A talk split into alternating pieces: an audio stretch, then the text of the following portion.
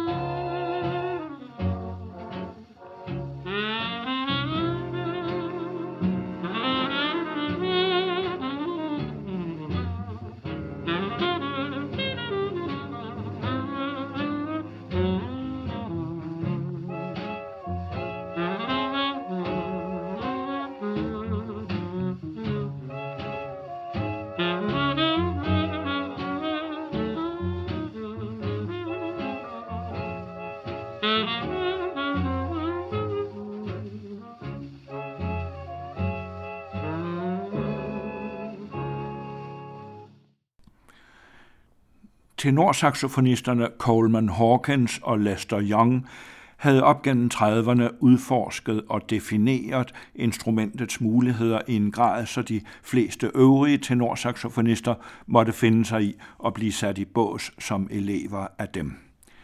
De havde begge deres storhedstid i ungdomsårene, mens Ben Webster først for alvor fandt sit eget udtryk hos Duke Ellington i begyndelsen af 40'erne. Derefter oplevede han den for en jazzmusiker sjældne lykke, at han blev bedre og bedre med årene. Fra begyndelsen af 50'erne kom der en stor enkelhed og dybde i hans spil, og de sidste 20 år af hans liv blev kunstnerisk set hans lykkeligste. Tenorsaxofonisten og jazzskribenten Benny Green har givet denne smukke karakteristik af Ben Websters enkelhed i de modne år.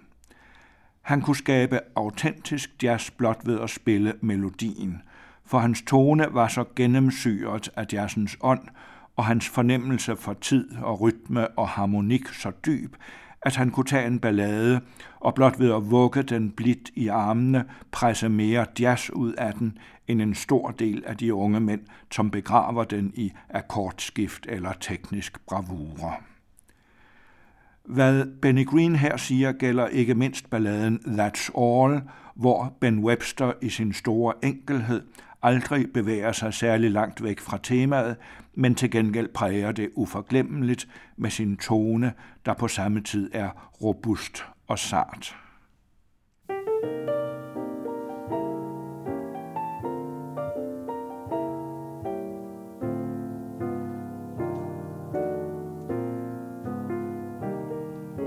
Mm-hmm.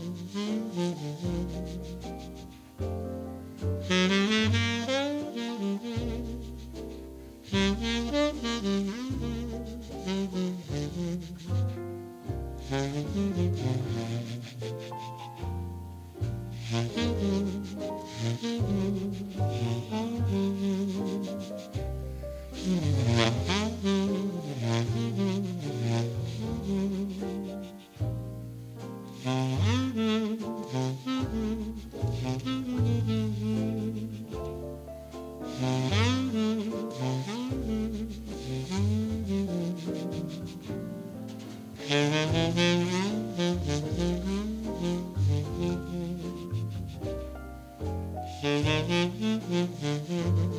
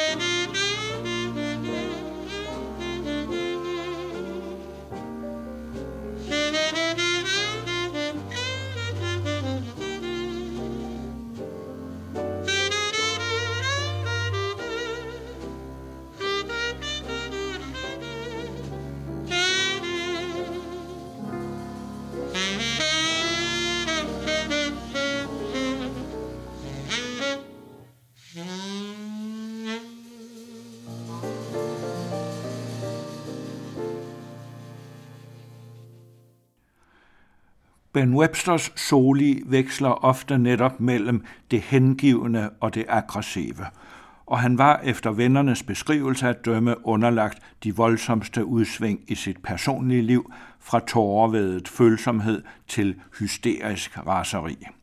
Hans spil er på den måde en stadig udforskning af maskulinitetens yderpunkter, sådan som det også afspejles i den formidable nyindspilning af hans klassiker Cotton Tale han indleder med stort set at gentage sin improvisation fra den klassiske Ellington-indspilning, som indledte denne udsendelse, men derefter fortsætter han i yderligere tre kor med en serie lidenskabelige growl-effekter, der samtidig er tilsat stor humor.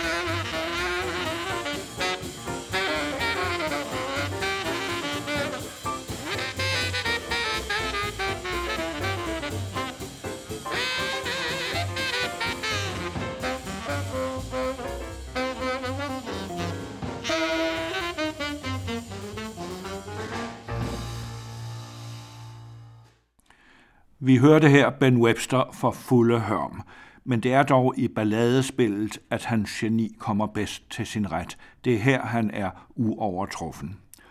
Om de største tenorsaxofonister, for eksempel John Coltrane og Albert Eiler, gælder det, at de kræver total opmærksomhed og koncentreret lytning. Deres musik er krævende, den er ikke til afslappning. Men Ben Websters spil har den sjældne kvalitet, at man både kan lytte til det med dyb koncentration og bruge det som baggrundsmusik, som atmosfære. Hjemme hos mig er han utvivlsomt den jazzmusiker, der oftest bliver spillet. Han kunne fordybe sig i den enkelte tone med en inderlighed, så tårerne trillede ned af hans kinder, og han havde evnen til at sige det maksimale med et minimum af toner, ja, nogle gange endda kun med selve luftstrømmen. For eksempel i denne version af Tenderly, hvor han ofte slutter den enkelte frase med en øm visken.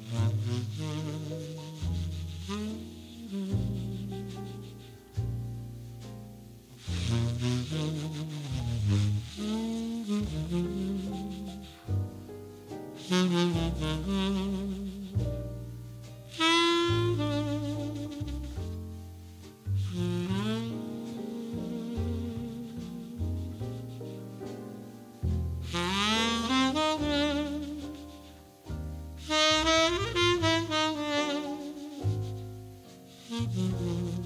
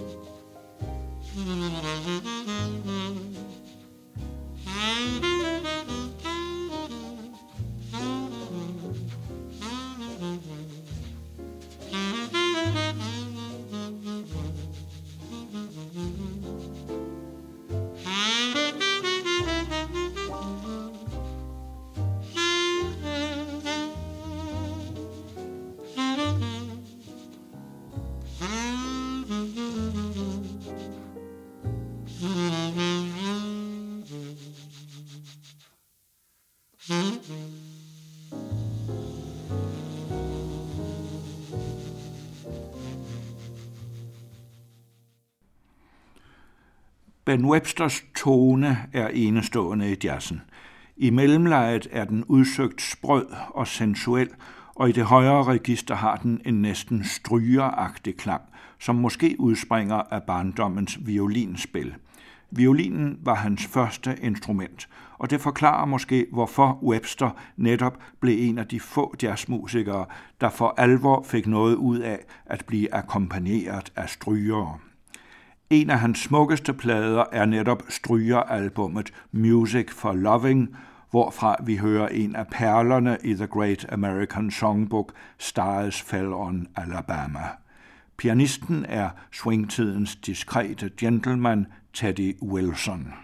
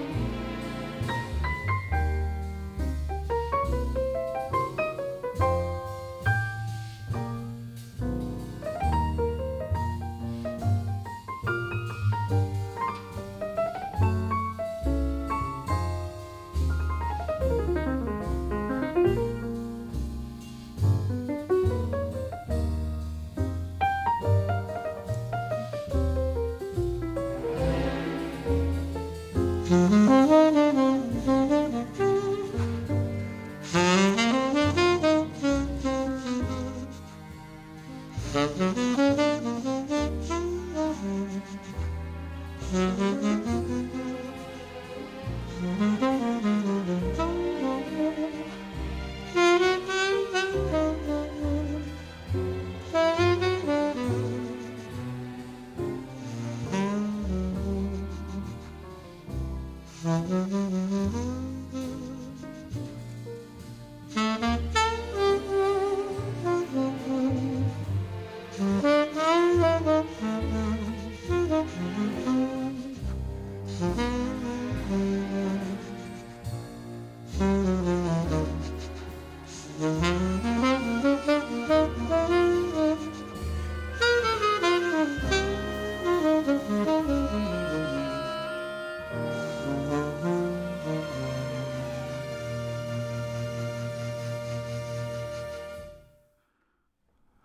Ben Webster er naturligvis bedst kendt som solist, men han har også akkompagneret nogle af jazzens betydeligste sangere, frem for alt Billie Holiday på pladen Songs for Distingué Lovers. Og faktisk var Ben Webster og Billie Holiday netop distinguerede elskende i hendes tidligste ungdom. De bevarede livet igennem et varmt og respektfuldt forhold til hinanden, sådan som det fremgår af deres smukke fortolkning af Body and Soul fra 1957, altså kun to år før hun døde.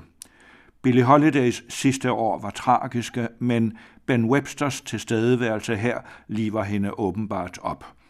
Trompetisten er en anden af swingtidens store navne, Harry Edison.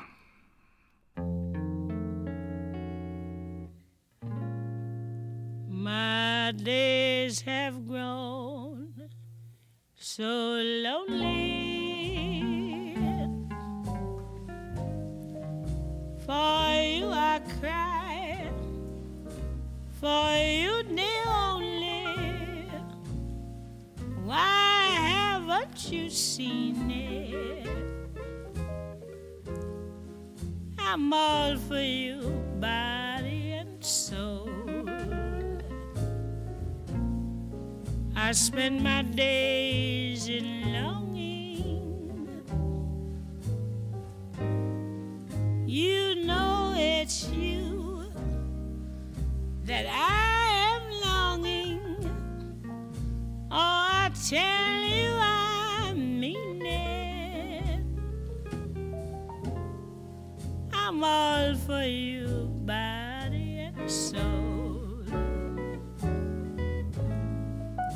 can't believe it. It's hard to conceive it that you throw away romance. Are you pretending it looks like the ending? Unless I can have one more chance to prove dear life a wreck you're making. You know I'm yours for just the taking. Oh, I tell you, I mean it. I'm all for you, body and soul.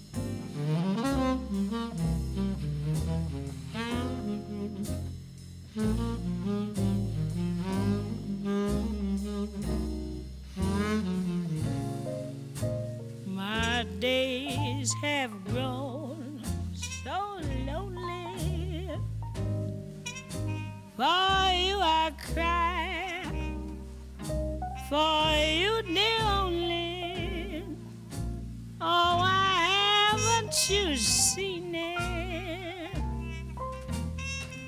I'm all for you, body and soul.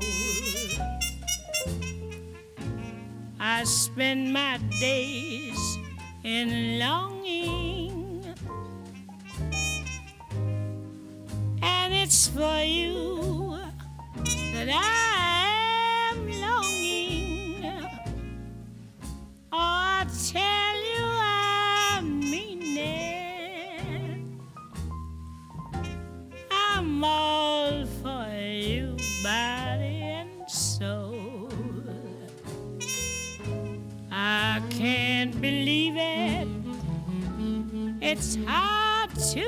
to conceive it that you throw away romance. Are you pretending? It looks like the ending, unless I can have one more chance to prove, dear,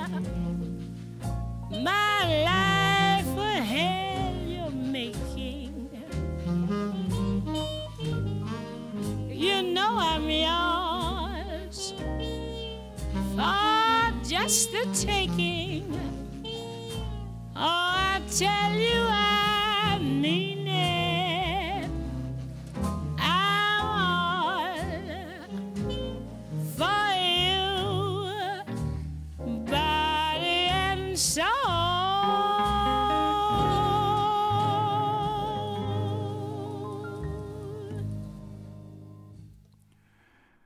Ben Webster hørte til de mange store jazzsolister, der i 60'erne gik i eksil fra den amerikanske racisme og fra den manglende anerkendelse, som jazzen var ude for i sit hjemland.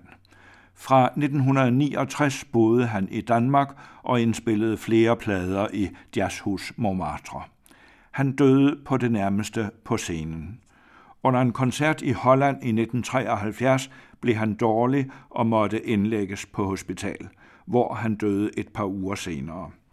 Hans lig blev fløjet til København, og her ligger han begravet på Assistens Kirkegård, i øvrigt sammen med to andre amerikanske jazzflygtninge, pianisten Kenny Drew og trompetisten Thad Jones. Lad os slutte med Ben Websters indtrængende version af den elskede irske melodi Danny Boy, som her for første gang tages op i jazzen. Den indgik siden i hans faste repertoire og i jazzen i det hele taget. Det er yderst sjældent, at en europæisk melodi optages i jazzens standardrepertoire, men Danny har klassikerstatus. I Irland har den på en gang karakter af nationalmelodi og begravelseshymne. Den blev spillet ved præsident John F. Kennedys begravelse for at mindes hans irske rødder – men ved det 20. århundredes slutning forbød en katolsk irsk stiftsprovst, at denne værtslige sang oftere blev sunget ved begravelser, hvilket fik en pensioneret politimand til at true med, at hvis ikke den blev sunget ved hans, ville han straks rejse sig fra kisten og forlade ceremonien.